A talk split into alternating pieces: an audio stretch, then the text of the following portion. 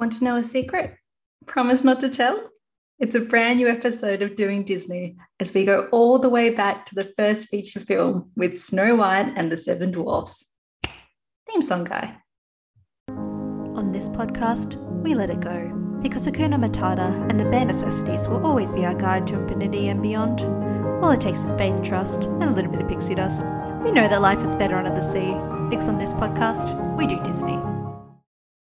Hi there. I'm your hostess with the mostest, Kelly Meehan, and welcome to Doing Disney. This week I'm joined by my very special guest, Mr. Andrew Barr. Andrew, thank you for joining me today. Hi, thank you for having me. I can't wait. Start at the beginning. Snow White and the Seven Dwarfs, released in 1937, it is the first full length animated feature film winning Walt Disney an honorary Oscar for achievement. It stars Adriana Caselotti as Snow White, Lucille La Verne as the evil queen, Roy Atwell as Doc, and Disney staple Pinto Colvig as Grumpy. It opens with the queen speaking to her magic mirror as she asks the now famous question, Who is the fairest one of all? While the mirror has always told the queen it is indeed her, this time it tells her it is Snow White, who the queen has forced to be a scullery maid in an attempt to hide her beauty.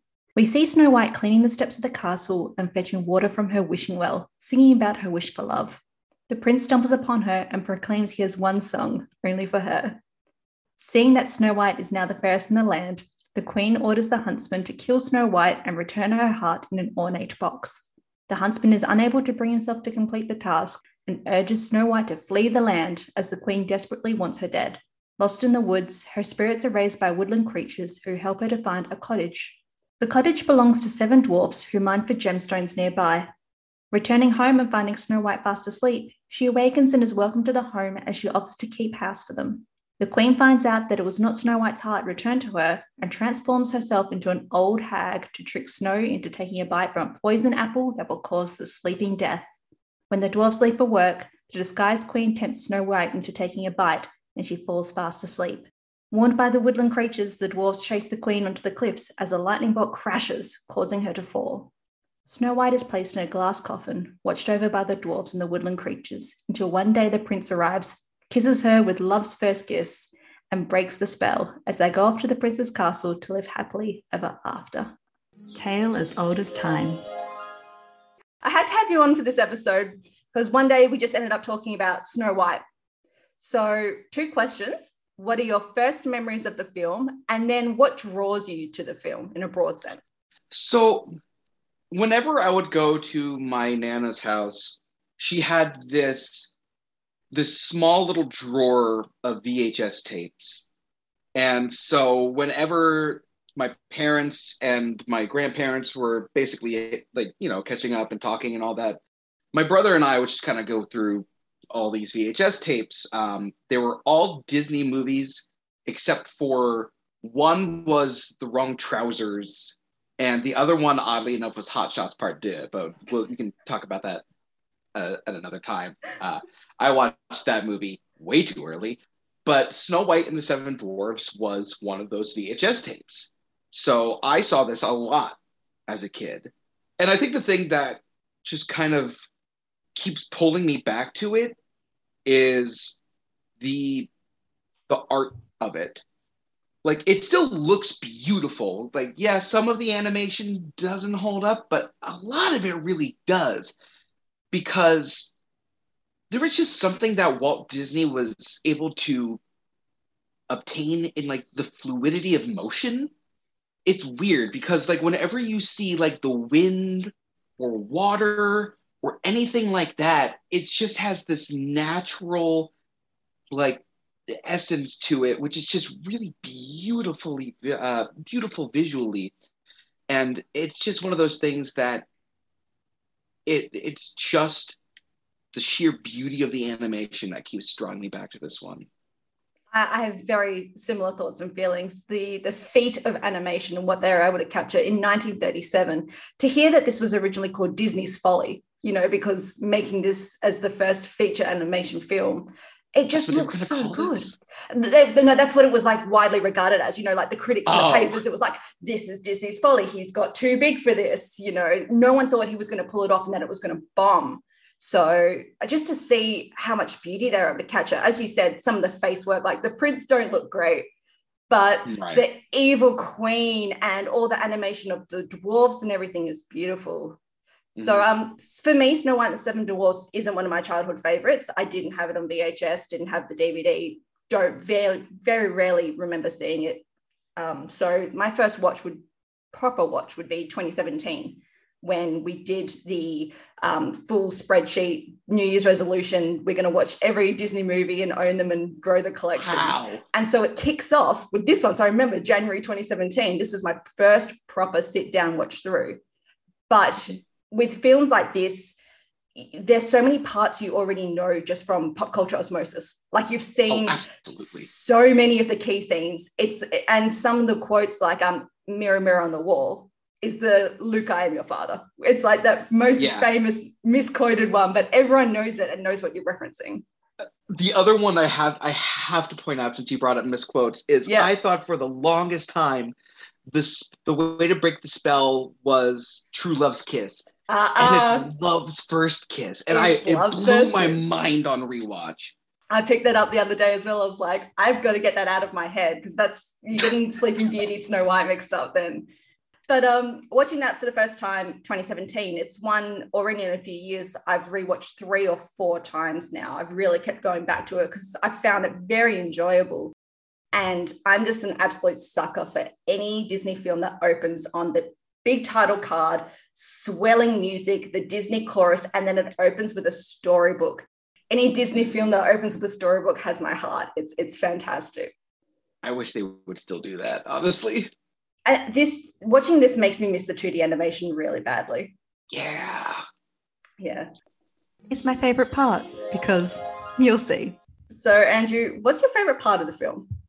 So my favorite part of the film is uh, the transformation of the queen. There, it's just this incredible animation, like just the way that you see this character just completely morph and shift. Like the animation of that is so incredibly impressive, even for today's standards.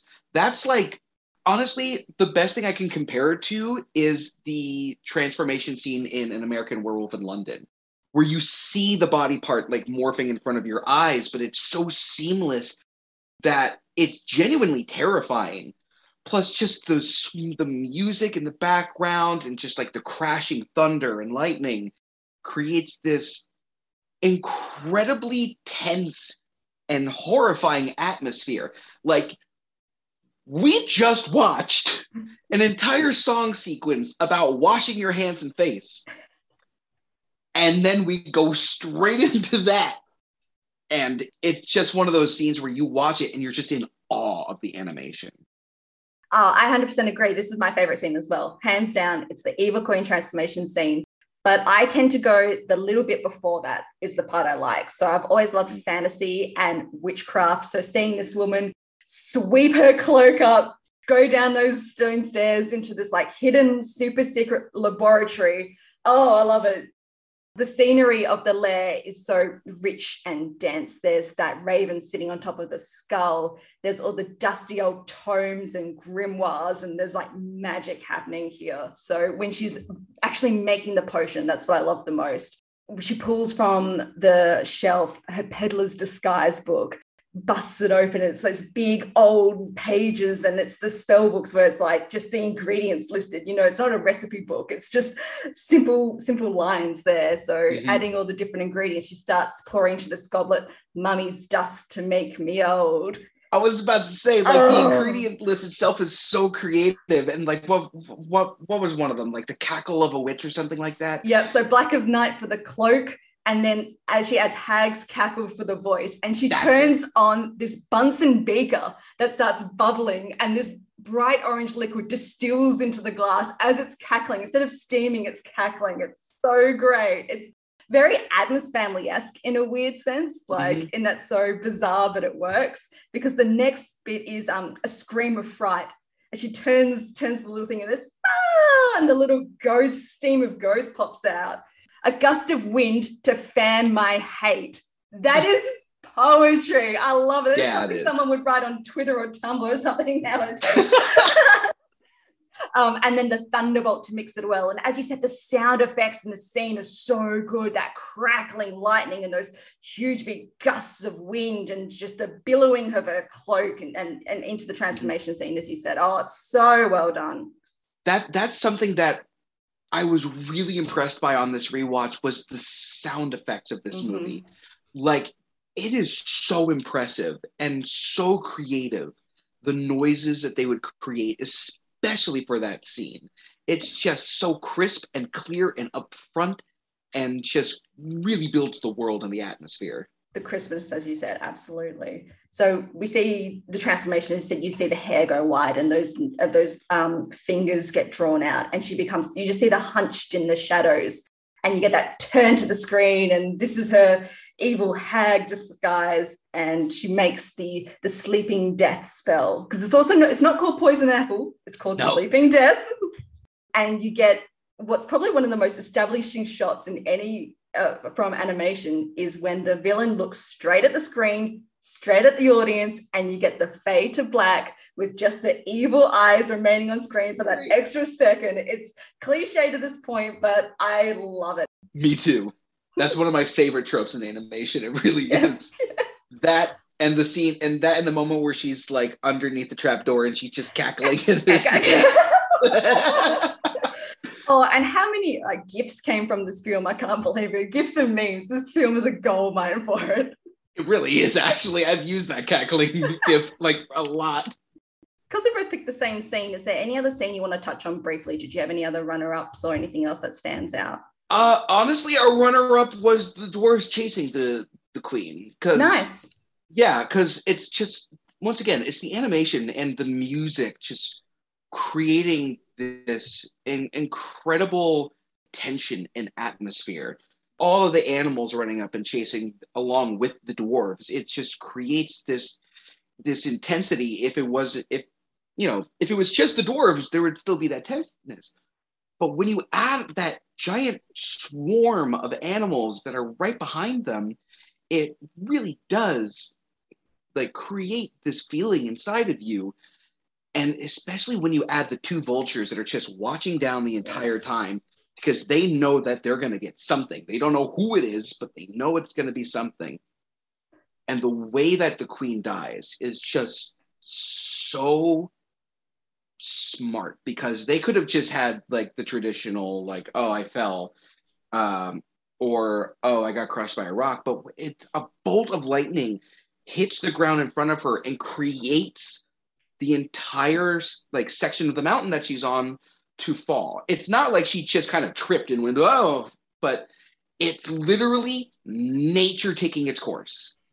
And i think that's just a brilliant move I absolutely agree that there's something about the animals going to tell the dwarfs and creating that sense of urgency. And you get, as you that's the word the, and it's it's more chaotic because um, if as you said the dwarves alone would have been fine but when you have all those animals you've got like the fluttering of wings and then you've got the land animals so everyone's really creating this frenzy to go save snow white and i 100% agree the the way they kill the queen so to speak it's like it's not the protagonist doing it no one's getting their hands sully they're going to capture it it's as you said nature taking its course or the queen getting her comeuppance using that thunderbolt to make that potion and then she gets taken out by a thunderbolt Mhm. yeah it's it's great I can't remember what it's called, but it's just that little moment of karma just sneaking Mhm. right back up on her. Mhm. And and as you said, those vultures, like it is grim.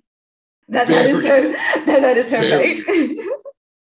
You ain't never had a friend like me. so who's your favorite character from the film? I don't want to be basic, but it ab- absolutely it's grumpy because not only can I kind of connect to him. You see me on screen and I'm like bubbly and like personality, but like there are days where I am I am just grumpy. But it's also just like he is the main source of comedy in this movie. Like Dopey's there and he's he's got his moments, but Grumpy is the one that the comedy really comes from, in my opinion, and it's because he's kind of the one that everyone kind of like kicks around in Sure. a sense. And it's just my favorite thing about this movie is the back and forth between him and Snow White is actually like really great because he's the one dwarf that she really bounces off of. She like that's when her personality really shines because she can get salty when it comes to him. But there is a lot of layers to him because he genuinely does care. He genuinely wants to keep her safe. He genuinely likes having her around, but even though he pretends that he doesn't. And it's just, he's the one character that I get the most depth from. And I think that's what makes him really interesting. Uh, I'm just, it's a audio podcast, but I'm giving you so many thumbs up because you're just echoing exactly what I've got in my notes. um, as you said, characters are a little tricky in this film because it's the first full length animated movie. So that's the feat. You know, it's not character growth and character development. The characters are painted very broadly. And it's also an animated storybook in a sense. So you're not going into motives and things like that as much. Um, no screenwriter is sitting there going, we need to give Snow White more agency. You know, that, that's not happening. Nope. So, but as you said, Grumpy and Snow's interactions is the most growth and change we see in the film, and, and that's fine. Um, of course, he's immediately suspicious of her. I love his quotes. They're super outdated, but it just makes me chuckle. That it's just women, they're poison. They use their wicked wiles. You know, it's it's great because as, he's the only dwarf not completely enamored with her from the start. So you get that bit of push and pull, which is good. And as you said, she is so salty when she's picking out all the different dwarf, dwarf names and she goes, Oh, you must be grumpy. Oh, so good. Yeah. My favorite moment of their interactions is um, him. Uh, he he's like huffing and puffing his way towards like the wash basin, and he like walks into the door, and and immediately she goes, "Oh, did you hurt yourself?" But it's incredibly sweet that at night when she prays, I just want Grumpy to like me. I think that's mm-hmm. such an important line to put in the film because it just shows the well-roundedness of a character and that she is aware aware of things and, and just builds that relationship a bit so that the next morning when everyone's going off to work and everyone's getting their kiss before work he like dollies himself up in the mirror and makes himself look nice and has to walk out and pretend that he doesn't care but you get that scene where he turns back around and he's almost he's blushing and just so excited that he got his kiss from Snow. And she's the one that she's baking the pie, like he's baking, she's baking the pie for him. And it pays off in the end when you see how much he really did end up caring for her when they go to rescue her and how affected he is when they're surrounded the, the glass coffin. So Grumpy is a, yeah. a great choice. Arguably, he's the one who's sobbing. Oh yeah. For me, uh, the Evil Queen is probably my favorite, but I'm going to wait and talk about her more um, when we chat okay. how evil is the villain because we can. I got a whole big paragraph on it. so I, I, didn't think we would bring it up because I think you do go to the dwarves. You know, the, the dwarves are probably the more interesting part of the film. But let's talk snow because sometimes I do skip over the protagonists on the podcast because they can be a bit straightforward and we're on the journey with them where it's the side characters we interact on the way can tend to be a bit more interesting so mm-hmm. for the longest time i was under the impression she was quite bland and a little bit boring but mm-hmm. she's very sweet and there's nothing wrong with that she's sweet and she's playful and she's weirdly charmingly confident like mm-hmm. she manages to pick herself up when she's lost in the forest. She's like, "Oh, I'm sorry for all the fuss I've made." Like there's resilience to her, which I said you can't look from like a 2022 standard, but there are things in there that you can pick out. And she can be very perceptive and assertive when she's cleaning the house and she's directing the animals and she directs the dwarfs. No supper, no supper before washing. Like she can be confident. So I think she's a she's a fine protagonist. Yeah, I think that she's good. I think that the writing is a little inconsistent for her because sometimes I think you're right, and she absolutely has that confidence, um, and she has this the, this this poise that comes directly from that sincerity that she has, and then other times it's kind of yeah, it is kind of bland, it is kind of just like a little predictable. Mm-hmm. Um, I don't think that she's a bad character at all because the thing I like about most early Disney movies, especially when it comes to their female protagonist, is that they're genuine. They're yes. genuine, they're kind, their strength comes from their kindness, yes. and they're just their their love of other people um, or creatures. Um, so I like Snow White. I I just wish he was a little bit more consistent writing wise. But that's once again not. It was the first time this was ever done. It, as you, it was a storybook, as you said, where the imagery really does carry a lot of the weight. So, Yeah. I kind of understand. let's touch on the other dwarves. So the dwarves are very endearing, and as I said, they're painted very broadly. The personalities and the name, but the physical comedy you get is something I was very surprised by. So when they're entering the house and they're there as a group and they're looking around and something's changed, and just uh, the motion of, of them is is so well done. You get the the moment with um.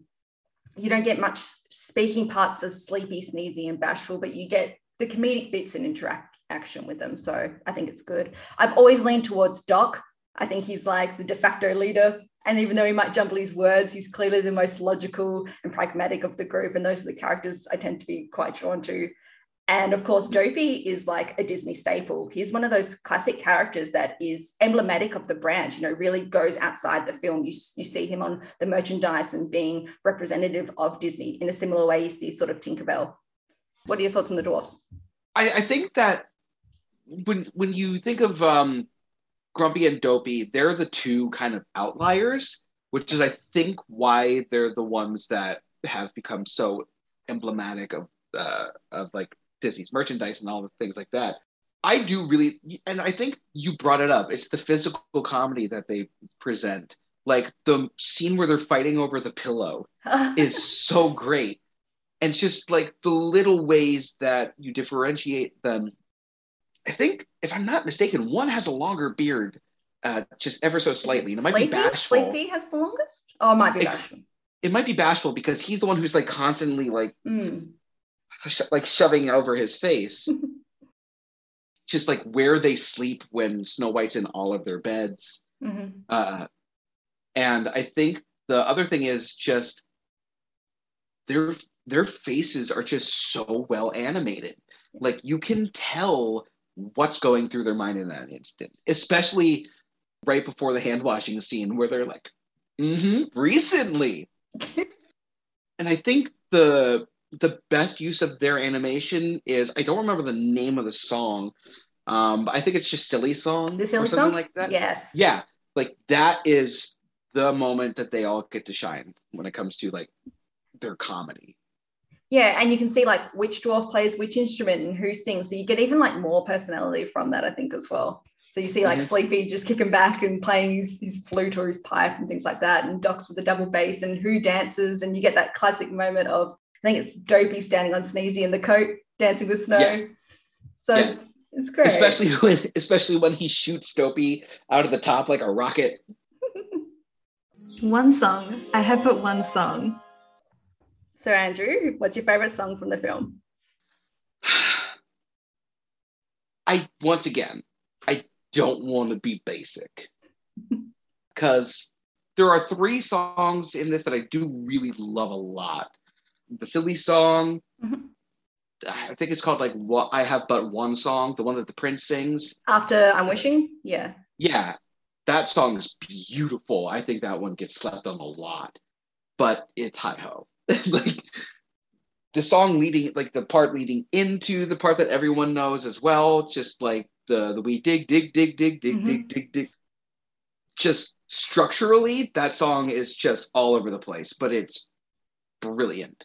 The melody is just incredibly memorable, but it's kind of it really does build the characters because you get a good feel for who these characters are during the song but it's also just this upbeat cheeriness of we're going home. We get to go home after a long day of work. That's great.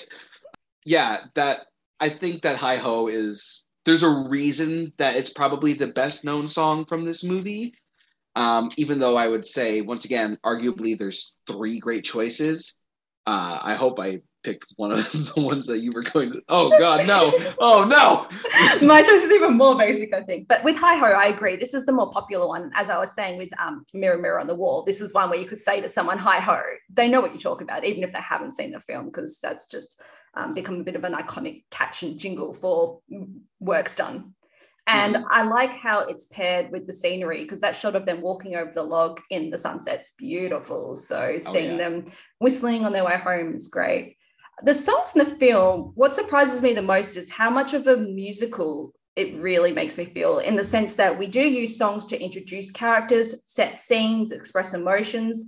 And there's a lot of times one song will just lead straight into the other, which I was very surprised about. So you do get an abundance of uh, like it reminds it reminds me of merry melody sort of skits or things like that, like some of the scenes. So the with a smile and the song of her in the forest, like I can see that being, or um, whistle while you work in the house. I could see that being its own little short, if that makes sense. Mhm. So it's almost like they're stringing these shorts together. We get so much of Adriana Caselotti and her beautiful operatic voice. Her voice is stunning. Um, Mhm. The choice for me is really clear. It's going to be someday my prince will come. That's Yeah, that's it. uh, for me, it's a top tier Disney song. One day I'll make myself do a top 50, but this makes it easily easy. As I said, I didn't grow up with the film, but I did have the five CD script CD greatest hits collection. And so this is one that even without watching and enjoying the film, I would play the song. So this is the song uh, I, that even drew me back to watching the film. So I was excited to be able to see, see this again. Uh, I love that you start off, once there was a princess. It's all like you're getting that story within the story, which is so cute. And you have the dwarves interacting with, with it. Was the princess you? Like, oh, it's just great. It's not even the melody part of the song that I like the most. It's just that that intro. And then of course she starts into the he was so romantic and I'm not even going to try because that's proper opera, beautiful, big soaring notes but it's the big romantic song of the film. It's borderline the I wanted the song of the film because you've already got you're carrying on from I'm wishing at the beginning Mhm. with the well, which and the and the one song. So you're singing, seeing Snow sing about her dreams. And and as you said, it's the the gentleness and the trueness of character of these early Disney princesses, which is so it just it makes it endearing to her. Mhm. That Yeah. makes it that makes it endearing to Snow. So you really do connect to her in that moment. yeah, and it's of that classic era. As I said, I love I, these early 30s, 40s, 50s mov- movies with the sweeping score. Makes me so Mhm. happy with the swelling of violins. Swelling violins is my favorite in anything. So Mhm. it's just it's timeless and it's untouchable for me. Absolutely, I understand that. There's something about just, as you said, the music of early Disney. It's got this sweeping orchestral grace to it. There's an ease to it. It doesn't feel like it's it's trying too hard. It just it sticks with the beauty of the melody, or it creates a character. It does one of those two things, and every time it does it incredibly well. Yeah, they're just able to punctuate the mood and really play off the beauty of the scenery as well. I think it punctuates that a lot. So yeah, the Mhm. music, beautiful. Oh, especially during like the forest scene. Yes. Music in that is just perfect. Listen well, all of you. What is your favorite quote from the film? So that one was difficult. Yes. This is usually the because- hard category. Yeah, but especially for for this movie because a lot of the dialogue isn't necessarily memorable, except like the whole uh, mirror mirror, um, like little soliloquy kind of thing. But I ended up picking, and you had actually touched on this one a little bit earlier in the episode. It's um, it's the back and forth between Grumpy and Bashful at one point when they first spy Snow White. Uh, Grumpy says, "Angel, ha, she's a female, and all females are poison. They're full of wicked wiles. What are wicked wiles? I don't know, but I'm again them." Such Oh. a great moment. I love that so much. I laughed so hard when I watched that the other day because it's just it still rings true today. It's like I'm completely against this thing, but why? I don't know. Like that's still what's happening because I've heard it's bad because I think I'm scared of something foreign and new. So It's But- like cooties. yeah, exactly. No, that's a great one. I do like that one. Uh, the first one I've got is actually the first line of the film. So we see the evil queen say, Slave in the magic mirror, come from the farthest space. Through wind and darkness, I summon thee. Speak, let me see thy face. Because even when I rewatched it, I always think the first line is magic mirror on the wall, but it's not. You get that little first part of, of the soliloquy, as you said, and you need it to set the scene because it's also where you're seeing the evil queen stand in front of the mirror solo. You don't see any magic mirror face yet and sweep her arms up. So when she's saying through wind and darkness, which really seem to be her, her moments, her theme, um, it's, it's great. It's swelling. And the way that she is able to punctuate those words is fantastic. So you're really seeing um, a spell and magic start happening. So the wording is evocative in through farther space. That's the bit I love the most. So you know that these are like forces we don't know what we're dealing with. So I think that line is is tops. I yeah, that's that's what I was considering. Um, I'm a big Edgar Allan Poe fan, and it just really reminded me of not only his imagery, but like of the meter, uh, mm. like just like where the emphasis in the dialogue is, and it just creates this rhythmic pattern that's just so pleasant to the ears, even though there's an underlying bubbling darkness to them. And um, mo- yeah, most of her dialogue was a contender for me. That one in particular was just great. We even get a raven throughout the film, so how's that? Oh my god, full circle. Uh, the other quote I have comes from the dwarves when someone when they discover that someone has cleaned the house. So Doc starts with the floor swept, and then the chairs dusted. Our windows been washed. Our cobwebs are missing. Then sneeze. that covers, then Sneezy pipes up with my favorite bit. The sink's empty. Hey, someone stole our dishes. they ain't stolen, they've been put back in the cupboard. So that just sums up the dwarves and how they've been living and their thought process. So I think that's a that's a good way into how they've been living, how they've been thinking, uh, and a good entry, more level into um, their character. Oh, absolutely. the, cobwebs are missing was my favorite part of that. the cobwebs are missing. Damn, cobwebs are missing. Do you have any other contenders? The lyrics of I Have But One Song are, I think, the best lyrics in hmm. the movie. So there were a couple from that song that I had considered. Other than that, and like as I said, a lot of the Queen's dialogue, not really except for the one that I can think of off the top of my head now is, and I'm gonna butcher it. I'm gonna paraphrase this. I, I know it, but it's when she's the queen's talking to the huntsman mm-hmm. and basically says, "I want you to bring her heart back in this." Mm-hmm. Like that's just a great moment. Like she doesn't even say what this is. It just leads to this imagery. Mm-hmm. And I think the build up to that box is just a really smart move. This is your badness level. Well, that perfectly leads into let's talk about the evil queen. How All bad right. is the villain? This one is kind of weird. Mm-hmm. Because the reason I say that is her motivation is kind of weak. But it's the extremes that she takes which make her a great villain. Like her motivation is to be the most beautiful person in the land. That's it. She's just a jealous. She's just jealous. Mm-hmm. But it's the fact that she is so willing to go to these like levels of extremity. Like, I want you to kill her and bring her heart back in this box. Or I'm going to literally transform myself to trick this person and make them sleep forever, basically burying her alive. Is so great.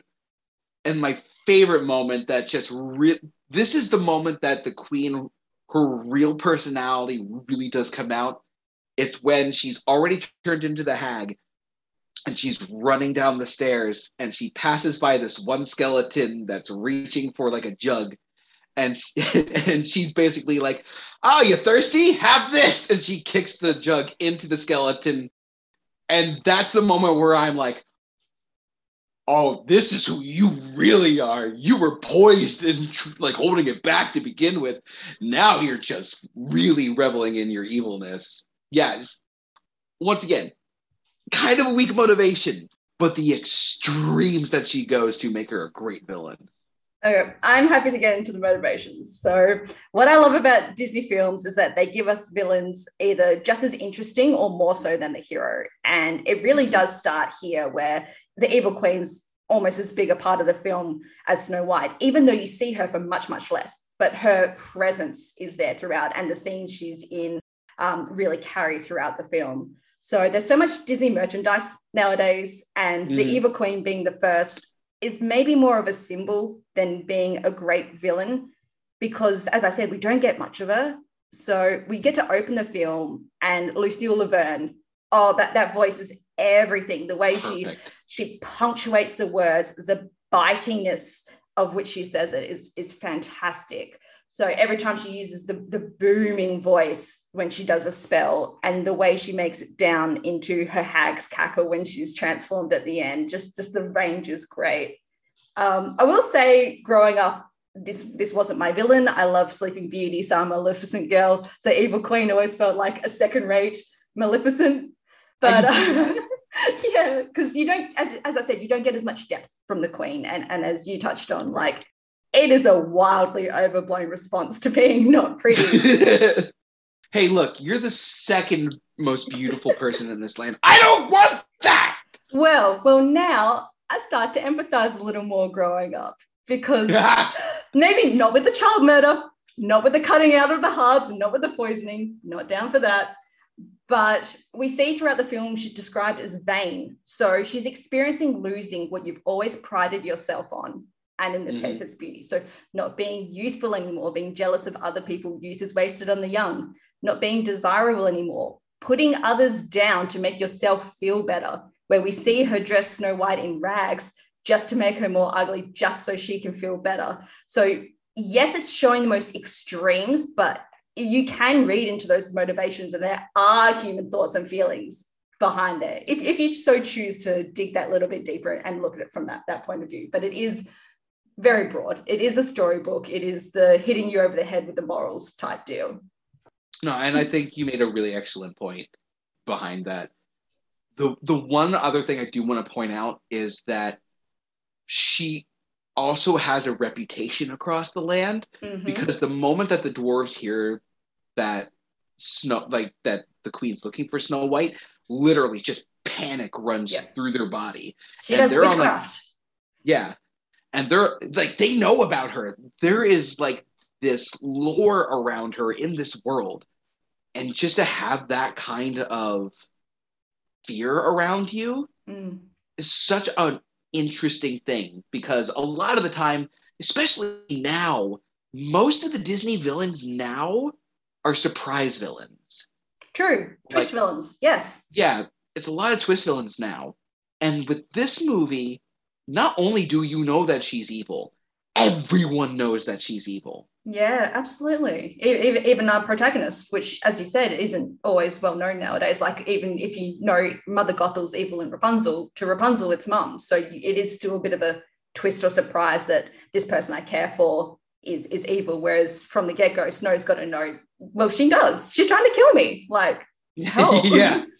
Uh, the other thing I found really interesting was surrounding yourself with yes men and people who will tell you only what you want to hear, in the sense mm. that she's seeking that affirmation in self reflection and in a mirror. And I find that extremely poignant for nowadays with what happens with smartphones, Instagram, all that sort of thing. That is almost like looking in a magic mirror and seeing do you want to be the prettiest? Do you want to be the best at this? And there's this one bitchy moment I absolutely love the magic mirror she says, Alas, she is more fair. And the evil queen just crosses her arms and says, Alas for her.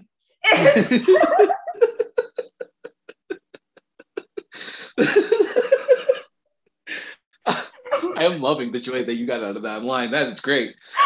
I need to use that more nowadays. That's what I would be like. Alas for her. yes, you do. I'm I'm going to use that at work tomorrow, and I don't know where, but I will. Thank you. Me too. But um, on a villain scale, it's definitely pretty up there. I mean, forcing someone to commit murder for no reason other than she's prettier than you, and as as we've said many times, the the extremes. It, it's probably like a nine point five only giving it slightly less than a 10 because I think a 10 is reserved for like world domination and mass like slaughtering. So uh-huh. having that for only one child, maybe a bit weak. So a 9.5 is for me, but absolutely horrific. What would you give it? Um, so I was originally going to give this uh, a bit of a lower score than what I'm giving it now, but mm-hmm. genuinely, the way that you described her really does increase my opinion on her as a villain. Hmm. Um, so I'm going to give her an 8.5. Nice. Practically perfect in every way. Any random thoughts? Any wrap up? Anything we didn't touch on? I think honestly, I I want to talk more about that forest scene because just yes. the way that the animation team was able to its use of shadows is so good.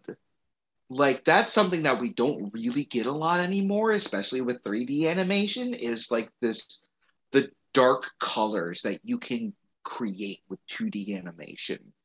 And just the way that they're able to create this chaos and this this sense of questioning your own reality because like when she sees the logs in the water and they suddenly morph right into alligators or crocodiles or whatever they are in that moment and the way that like at the towards the end you see all of these eyes just staring at her.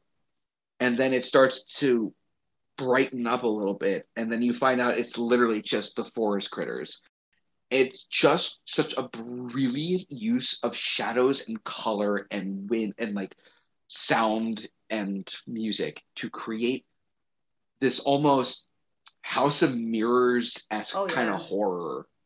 Oh, I agree. That scene, um, you're usually seeing the the evil trees, the spooky trees scene, but mm. as you said, it was the log and the crocodiles. Like that's really clever. Like that's taking it out of just not just the trees in the forest. Like that's bringing it to everywhere. And as you said, the um having the animals come out the end and the light at the dark of the tunnel and use of color. I miss classic 2D animation like this, where the backdrops were works of art within themselves, like this Sleeping Beauty, Cinderella. I, I miss that that depth of of color.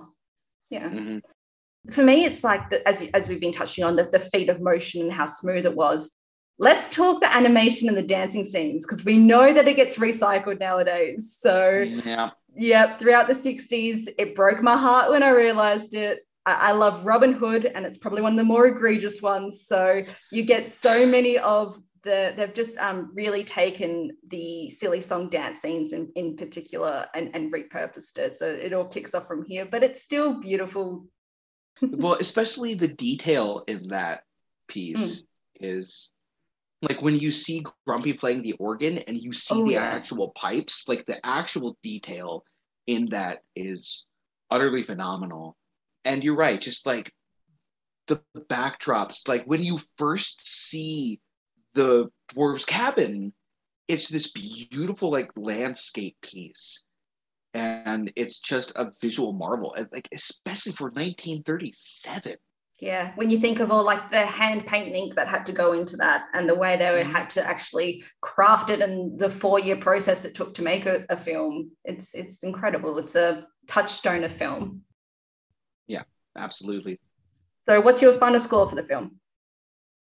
So, uh, my final score for the film would probably be a 7.5. That is mine a, too. This is why we're best friends. This is um, it. Right here. Yeah. The strengths outweigh the weaknesses, even though there are some weaknesses. Like the the worst scene in this is the wash like the song about washing your hands. It's superfluous. Just, yeah. Yeah it was unnecessary. um, and it wasn't even that good of a song compared to all no. the other ones. Um, but as I said, the highs of this piece are so high that they just balance out the the weaker parts. Uh, I absolutely agree with everything you're saying. It, it's it's the the feat and the marvel of what the film's able to achieve. So as, as we've been saying, you might not get that character depth and growth in, in the writing, but the visuals and the emotion and feeling that you're getting from it, there's there's still something to be said for these older Disney films that, that are just sweet and easy to watch. You might get a few good morals in there, but it's just entertaining. It's entertaining. Mm-hmm. Thank you so much for joining me today. Love to have you back anytime. I, I honestly, I would love to be back anytime. Like you just, you call me and I will be like, what time, when, and where. okay. Until next time. Bye. And when you come to the end, stop. Thank you for joining me on this episode of Doing Disney.